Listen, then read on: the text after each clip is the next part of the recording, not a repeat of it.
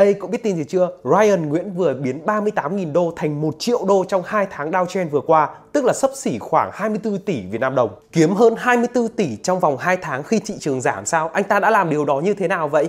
Chẳng phải những người mua nắm giữ tiền điện tử hay là Bitcoin khi mà thị trường giảm thì sẽ mất tiền hay sao? Đúng là những người nắm giữ tiền điện tử trong khoảng thời gian 2 tháng vừa qua đã mất rất nhiều. Tuy nhiên thì trong trading có một kiểu giao dịch nữa mà những người tham gia sẽ kiếm được lợi nhuận khi mà giá của nó đi xuống và nó được biết đến với cái tên là short, bán khống. Nếu cậu muốn tìm hiểu về điều này ở trên thị trường tiền điện tử thì cậu có thể vào mục future ở trên Binance.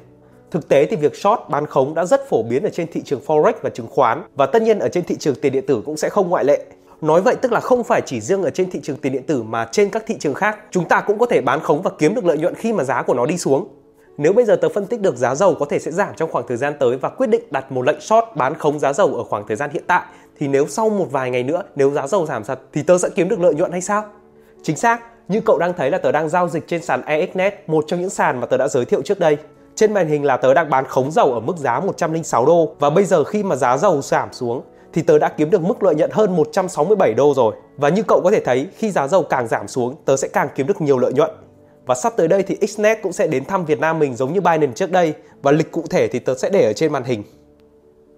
Nếu cậu quan tâm đến sự kiện này thì link đăng ký tớ để ở phía dưới phần mô tả. Biết đâu cậu sẽ biết được nhiều các cái thông tin giá trị hoặc những phần quà hấp dẫn thì sao? Nghe thì hay đấy nhưng mà cậu có thể giải thích cho tớ cụ thể hơn cái việc short bán khống là như thế nào không? Tại sao người ta lại có thể kiếm được tiền khi mà giá cả của một thứ đi xuống? Ok thế này đi, tớ và cậu cùng làm một cái ví dụ làm sao cho dễ hiểu nhất nhé.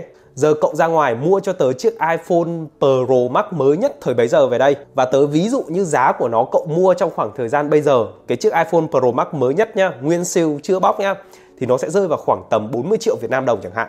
Ok và sau khi cậu mua xong chiếc iPhone nguyên series Pro Max đời mới nhất vẫn còn nguyên trong hộp và chưa bóc hộp thì cậu lại có một cái lịch đi du lịch đâu đó trong vòng 6 tháng và cậu không có nhu cầu muốn sử dụng chiếc iPhone đó ở trong khoảng thời gian này và cậu sẽ gửi lại tớ chiếc iPhone đó và tớ cam kết rằng tớ sẽ giữ chiếc iPhone này nguyên vẹn và sau 6 tháng sau khi cậu trở lại tớ sẽ trao trả lại nguyên hộp nguyên series chiếc iPhone Pro Max mới nhất mà cậu đã mua y như lúc cậu đã từng đưa tớ.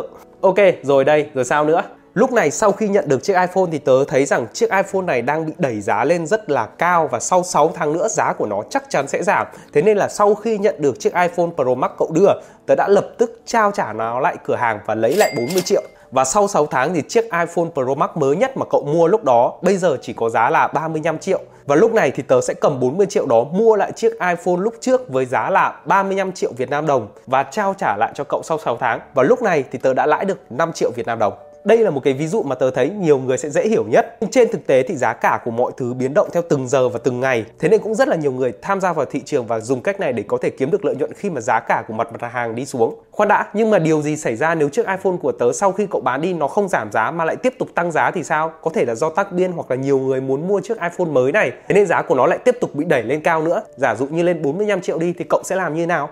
Thì không còn cách nào khác do là tớ đã cam kết với cậu rồi, nên nếu giá tăng lên 45 triệu thì tớ sẽ phải bù thêm 5 triệu nữa vào và dùng khoản tiền đó để mua chiếc iPhone này lại và đưa lại cho cậu sau khoảng thời gian 6 tháng. Và đây cũng chính là mặt hại của việc short bán khống. Bạn sẽ kiếm được tiền khi mà giá đi xuống nhưng ngược lại nếu giá không giảm mà lại tiếp tục tăng lên tiếp thì bạn sẽ mất tiền. Cái việc bạn được nhiều hay ít, mất nhiều hay ít thì nó sẽ tùy thuộc vào cái khoản tranh lệch giá khi mà bạn bắt đầu đặt lệnh short hoặc là long. Thế nên các bạn khi mà tham gia vào thị trường này hãy cố gắng trang bị cho mình đầy đủ kiến thức trước khi tham gia